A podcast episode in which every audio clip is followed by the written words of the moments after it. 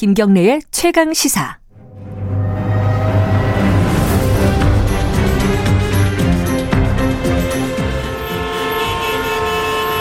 GPS가 연결되었습니다. 김경래의 최강 시사. 여의도 신호등.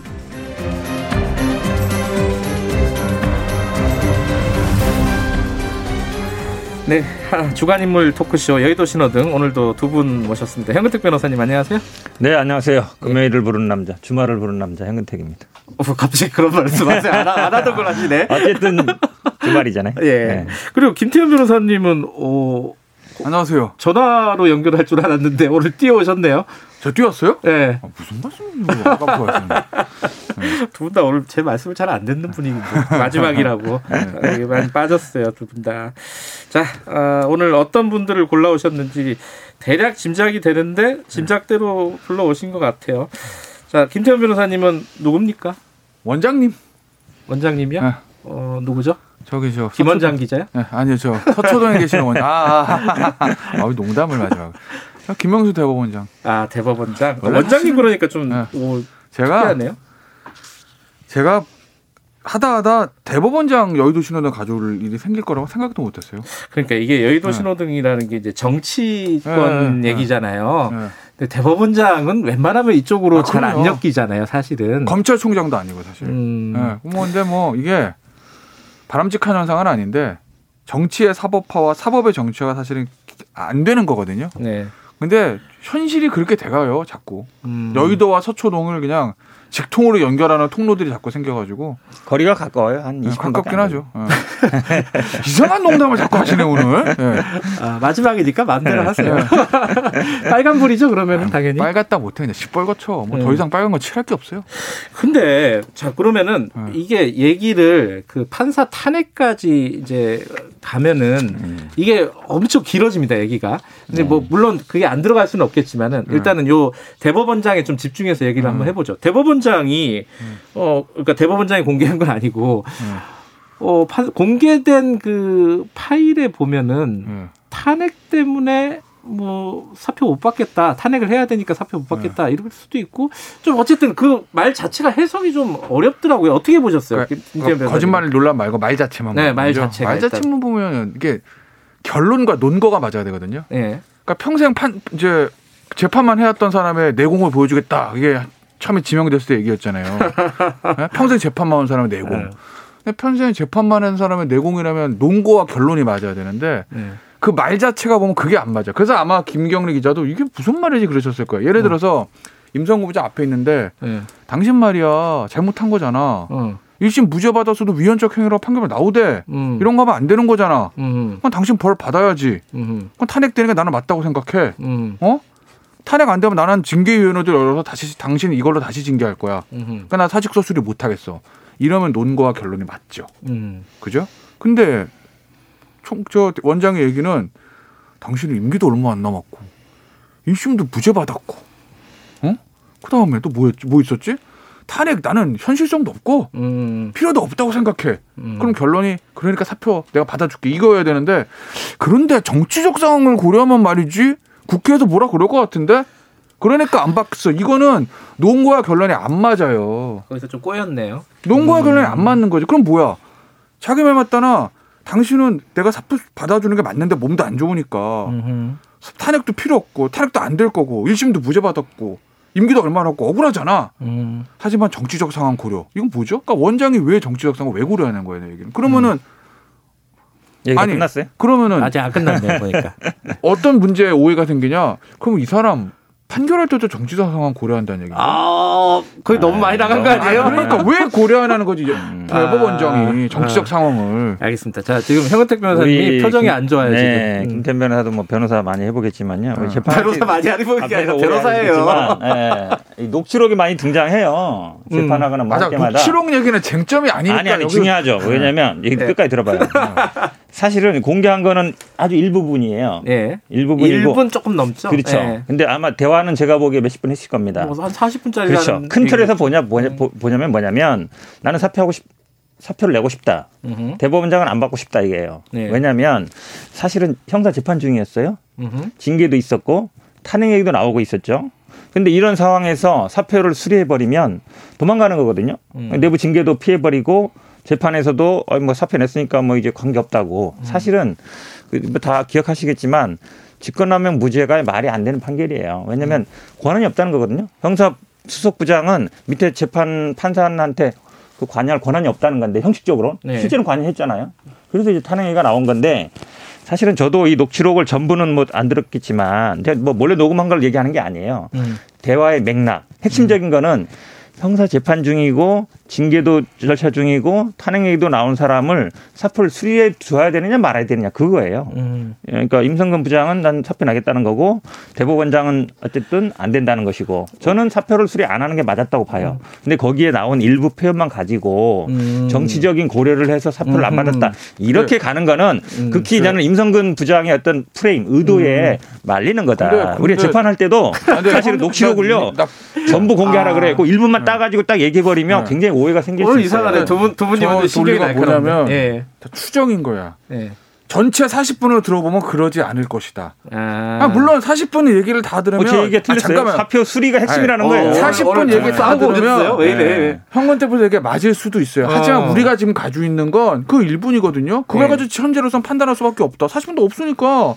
그런데 그럼 김명수 대법원장이 딴 얘기 하든지 아, 모른다면서요. 기억 안 난다면서요. 그저께는 거짓말하고 어저께는 기억 안 난다면서요. 음. 그럼 이성우 사, 저 부장이 사, 40분을 다 공개하지 않은 이상 지금 우리는 나와 있는 걸 가지고 판단해야지 네. 가정적으로 전체를 다 들어보면 그런 뜻이 아니었을 거야라는 것은 그건 완전 추정인 거죠. 있는 걸 가지고 판단해야죠. 알겠습니다. 있는 거 보면 어쨌든 그다음에 이 얘기 꼭 해야. 되겠는데요. 예, 꼭, 꼭 하세요. 사실은 네. 아니면 법정에도 항상 판사들이 네. 녹음하지 마세요, 허가 받으세요 항상 하거든요. 음.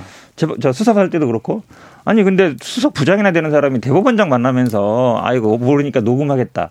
저는 그것도 사실은 안 맞는 거예요. 아 저도 그건 네. 인정해요. 녹음 사실 너- 저는 녹음 이거 별로 안 좋아하기 때문에 아, 그래요? 아 그럼요. 그거 좋아하는 사람 어딨어요? 저도 이제 녹화를 좋아하시는 의뢰인 상 아, 생방을 좋아하죠 저는. 생방. 어. 저도 이제 의뢰인 상담할 때 뭐 이제 녹음해야 될 일이 생기잖아요. 그럼 이제 녹음하겠습니다. 그럼 이제 음. 얘기를 하고 꺼내놓고 하는데 어쨌든 원 대법원장하고 차관급이 부장 고등 부장이 얘기하는데 몰래 녹음한다는 거 부적절한데 그건 별개의 알겠습니다. 거고. 두 분 얘기는 이제 알겠고요. 두 분 얘기가 완전히 다르네요. 음. 평소에는 좀 합의가 보통 되는데 이거는 더 이상 얘기해봤자 합의가 안 될 것 같은데. 아, 더 재밌는데 계속하지. 이런 게 재밌는데. 아 힘들어요 저 듣는 사람이 힘들어요. 자 근데 음. 이 지금 일단 거짓말한 건 사실이잖아요. 근데 거, 그 거- 결과적으로라도 어쨌든 거짓말한 건 사실인데 음. 이걸 가지고 또 탄핵 얘기하는 건 좀 과한 거 아니에요? 어떻게 보세요, 김태현 변호사님? 그건 탄핵 사유는 아니죠. 그죠? 뭐 거짓말한 게 죄는 아까 법적 죄는 아니니까. 응. 이게 뭐 헌법 탄핵하려면 원장 탄핵하려면 헌법 위반, 뭐 임성근 부장도 마찬가지지만 헌법 위반, 법률 위반이 돼야 되는데. 응. 근데 근데 일단 딱히 그 잡힌 건 없거든요. 근데 탄핵 사안 아니더라도 네. 내부적으로는 정족수가 안 되잖아요, 어. 내부적으로 그러니까 사법부 그러니까 법원 내부에서는 야 이거 대법원장이 이런 얘기까지 했어 이런 분위기가 좀 있는 것 같아요. 어떻게 보세요? 그런 분위기 있는 것 같은데요. 아까 예. 말씀드린 것처럼 사실은 이제 녹음이 적절했냐는 얘기도 있고 예. 사실 이런 상황에서 재판 중인 상황에서 어, 사표를 받아주면 안 된다. 네. 이런 얘기는 뭐 옛날부터 항상 있는 거예요. 공무원들이 있는 네. 거라서 제가 보기에 뭐 당연히 이게 헌법이나 법률 위반 문제 되는 건 아니고요. 근데- 제가 보기에 아마 이 김명수 대법원장한테 어떤 책임이 돌아가거나 그럴 것 같지는 않아요. 근데 법원 내부에서는요 원장에 대한 신망은 엄청 떨어졌을 거예요. 기본적으로 원장이 거짓말하다 하루 만에 들켰는데 그렇지 않습니까? 아니 판사란 직업이 원래 거짓말 작하면 잡, 아 심플하게 얘기하면 재판이란 게 거짓말 가려내는 거잖아요. 아주 단순하게 얘기하면. 음. 원장이 거짓말을 했어. 근데 자. 어제 얘기는 뭐 9개월 전이 일이라서 뭐 기억에 잘 가물가물했다라는데 글쎄 이게 9개월 전인 일이라고 기억이 안 날 만한 원래 일인가요? 사람은 기억하고 싶은 건 잘 기억. 안 나. 아니 임성근 부장이요 제대로 하려면 이걸 다 공개해야 돼요. 전후 맥락 알래. 다 공개하라. 그렇죠. 어. 왜냐하면 강하게 항상 문제가 돼요. 오늘. 재판할 때마다도 그런데 항상 일부만 공개했을 때 문제가 돼요. 아, 음. 다 공개하는 게 차라리 제가 보기에 정정당당한 아, 태도예요. 요거 이제 전다 공개해도 저도 상관없는데 다 공개하면 김명수 원장 더 곤란해질 것 같은 느낌이 음. 드는 거 왜일까요? 뭐 뭐라도 공개하면은 뭐 다- 다른 얘기가 나올 수도 있고 한번 보죠. 근데 이게 이제 어, 아까 제가 처음에 말씀드렸듯이 이번 이번 사태의 근본적인 배경은 탄핵이잖아요. 네. 탄핵인데 이 김태현 변호사가 우리 어, PD랑 통화를 하면서 이런 얘기를 하셨대요. 뭐요? 하도 얘기를 많이 해가지고 무슨 얘기를 하고 다니는지 모르겠네. 예. 녹음을 해야 돼 이런 거. 아 이거요. 임성근 판사 탄핵안이 예. 어, 가결이 됐잖아요. 그죠? 네. 가결이 네. 됐는데 이게 장기적으로는 민주당의 악재다. 네. 이거 논리가 어떻게 되는 거예요? 저는 사실 어. 민주당에서 탄핵한다고 그랬을 때 네. 속으로 마음대로 하세요. 180, 180, 180개나 가져가셨는데 하고 싶은 거 다 해보셔야죠. 음, 뒷감당 자신 있으시면 이거거든요. 음, 지지층 열광할 거예요. 네. 근데 이제 지금 남아 있는 게 서울시장, 부산시장 재보선과 대선이에요. 예. 근데 이제 이건 뭐 여야 모두 저 해당되는 건데 선거를 앞두고 지지층의 결집이라는 에 대한 착시 효과들이 있잖아요. 네. 근데 어떻게 보면은 승패를 가르는 거는 지지층의 결집도가 아니라 중도층, 조용히 있는 다수의 힘- 힘이 중요한 거란 말이죠. 네. 그런데 이 판사를 탄핵하는 이런 문제들이 민주당을 지지하는 층에서는 굉장히 열광적인 지지를 얻을 수밖에 없어요. 그래서 아마 이탄희 의원이 들고 나왔을 때 지도부에서도 그냥 놔뒀던 거예요. 음. 근데 지도부에서 이걸 당론으로 채택 안 한 이유가 뭐였겠는가? 이건 지도부도 야 이거 너무 세게 밀면 부담이 될 수도 있다라는 걸 알고 있는 거거든요. 음. 서울시장과 저 대선 앞두고 더군다나 이제까지의 선거는 민주당이 압승을 자신하는 선거가 되어 왔고 대선도 마찬가지, 지방선 마찬가지지만 사실 서울시장인 재보선이나 내년에 있는 대선은 뭐 국민의힘도 마찬가지고 민주당도 야 우리 무조건 이겨라고 자신할 수 없는 선거잖아요. 판 음. 자체가 음. 그렇다고 보면 조용히 있는 다수의 중도층 있는 스윙 보터들에게 이 판사를 탄핵하는 더군다나 지금 그 시기 자체가 네. 작년에 얘기 처음 나왔을 때가 아니라 지금 민주당이 나름대로 중요하게 생각하는 재판이 계속 지고 윤석열 총장 건도 법원에서 지는 이 와중에 들고 나온 이 타이밍이 과연 좀 스윙 보터들에게 어떻게. 인식되겠는가? 좀 길긴 하네요. 좋은 말인데 좀 길었어요. 네. 그 거의 한 마디 듣고 넘어가죠. 네. 네. 제가 보기엔 뭐 선거에 도움이 되냐 안 되냐를 떠났어요. 사실은 판사도 신이 아니잖아요. 오류를 네. 범할 수 있고 이 자체적으로 안 되는 거예요. 어찌 보면 정말 형식적인 논리로 직권남용 무죄했거든요. 네. 관여할 권한이 없다. 누가 몰라요? 법적 권한 없죠. 근데 네. 관여하니까 문제가 되는 거잖아요. 그래서 아마 내부 징계도 견책인가 받았을 거예요. 네, 그것도 맞아요. 재판하고 있고. 예. 아무 책임을 안 지는 거죠. 재판 관여에도. 음. 사표 내고 그냥 나가버리면 변호사하고. 음. 그러면 아무 문제가 안 되잖아요. 네. 그러니까 사법농단에 관련된 대부분의 분들이 다 이렇게 이런 수순을 받고 있거든요. 네. 이거에 대해서 국민들은 제가 보기에 말이 안 된다고 생각할 거예요. 그리고 음. 판사도 사실은 책임을 져야 됩니다. 그러니까 음. 형사적인 민사적인 책임이 안 되다 보니까 결국은 정치적인 책임으로 오는 건데 네. 저는 뭐 선거 유불을 떠나서 어쨌든 알겠습니다. 아, 이번에 어쨌든 사법 개혁에 신호가 될 걸로 봅니다. 어, 요 정도 길이로 얘기해 주시면 고맙겠습니다. 그러니까 1분 내로 짧게 해야지 뭐 2, 3분. 아니 원래 분량 확보 자기 몫이지 뭐 생방에 대 마음대로 하는 자, 거. 다음 다음 사람은 김종인 위원장이네요. 어, 빨간불입니까? 파란불입니까? 빨간불이죠. 어, 역시 이군 빨간불이다. 감독 됐잖아요. 이군. 이군 감독. 아, 그 예, 얘기 예, 저기 예. 안철수 대표가 우리가 1군이고 국민의힘이 2군이 아, A조, A조 B조 B조 그랬는데 됐다. 예. 아, 모든 언론에서 A조, B조로 쓰더라고요. 예. 갑자기 이분이 어찌 보면 제1야당 대표니까 예. 뭐 굉장히 뭐 1군이 아니라 코리안 시리즈 감독 정도인데 그잖아요. 코리안 시리즈에 이제 2위 팀 정도 되는 건데 갑자기 2군 감독 돼버려 가지고 사실은 안철수 대표가 거의 유리한 구도로 흘러가고 있거든요. 음흠. 왜냐하면 김정인 비대위원장은 아마 안철수, 금태섭 뭐 그다음에 여기 국민의힘 후보 이렇게 삼자 대결 꿈꾸고 왔는데 예. 갑자기 둘이 합쳐버리고 요게 일부리가 돼버렸어요. 네. 지금 모든 언론도 안철수, 금태섭 단일화 어떻게 하냐 여기로 시선이 갔거든요. 음. 근데 여기에서 정해진 룰이나 방식이 A팀, B팀 결, 그 붙을 때도 적용될 가능성이 많아요. 음. 그러면 어쨌든 주도권을 안철수가 가져간 셈이 되는 거죠. 음, 동의하세요? 아 김종인 비대위원장이요. 네. 뭐 김종인 비대위원장은 빨간불일 수 있겠으나 국민의힘은 빨간불이 아닐 거기 때문에 별 상관은 없다. 어, 그왜 아니 어쩌면 빨간불이 김종인 비대위원장은 저 서울시장 재보선 끝나면 나갈 건데 뭐. 아, 아 왜냐면 서울시장 재보선 한 거 지면 음. 책임지고 나가야 되는 거고 이겼다. 그럼 분위기 좋다. 그러면 이제 어쨌든 임기가 끝났는데 나 더 할게라는 명분이 없거든. 음. 사실은 이제 전당대도 하고 해야 되니까 다른 네. 중진인들 그냥 있겠냐고요. 그렇기 때문에 어- 어차피 지금 임기가 한 두 달밖에 안 남으셨기 때문에 근데 형우택 변호사께서 큰, 네. 얘기한 거는 또 이게 국민의힘의 네. 시, 시선이 다 이제 안철수 쪽으로 몰아가서 네. 안철수 상- 안철수 대표가 상당히 지금 가능성이 높다. 예. 그러니까 국민의힘은 상대적으로 빨간불이 되는 거잖아요. 아, 근데 어떻게 보세요? 뭐 이런 거죠. 그러니까 결국에는 이 선거 서울시장 재보선이라는 게 음.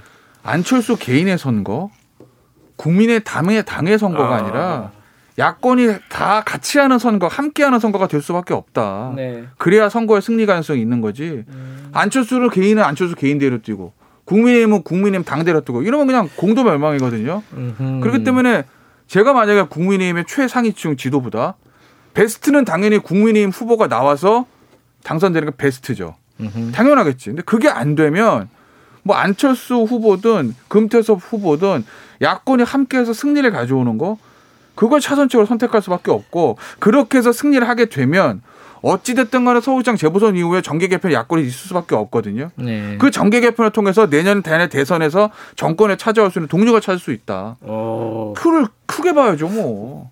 캠프에 계신 분 같아.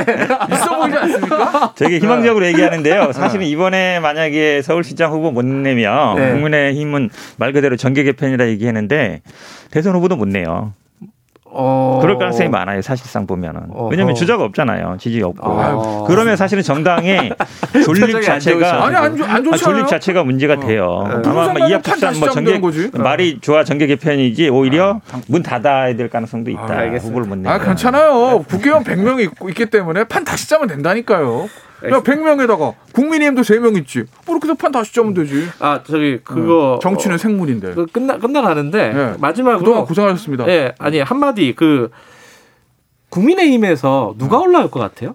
그냥 이렇게 저요? 개, 인적인 예측. 나경원 대표, 나경원? 전 원내대표. 예, 이쪽. 저도 뭐 나경원 대표. 아 그래요? 네. 나경원 의원, 전 의원이 어 네. 상당하네. 여성 네. 가산점도 있고요. 어허. 네. 또그 오세훈 이번 선거가 자체가 예. 또 오세훈이 계속 제가 보기에 약간 헛발질 하고 있어요. 나경원 전 버전 버전 2로 업그레이드 되지 않으면 쉽지 않다. 예, 전 의원이 만약에. 그 국민의힘에서 올라가면 두 분이 생각날 것 같습니다. 그동안 고생하셨고요. 아 예. 고생하셨습니다. 고생하셨습니다 네. 그동안. 앞으로도 더 하시지. 제가 잘 지켜주시기 바라겠습니다. 예. 고맙습니다. 예, 고맙습니다. 수고하셨습니다. 김태현 변호사님 그리고 현은택 변호사님이었습니다. 지금 시각은 8시 47분입니다.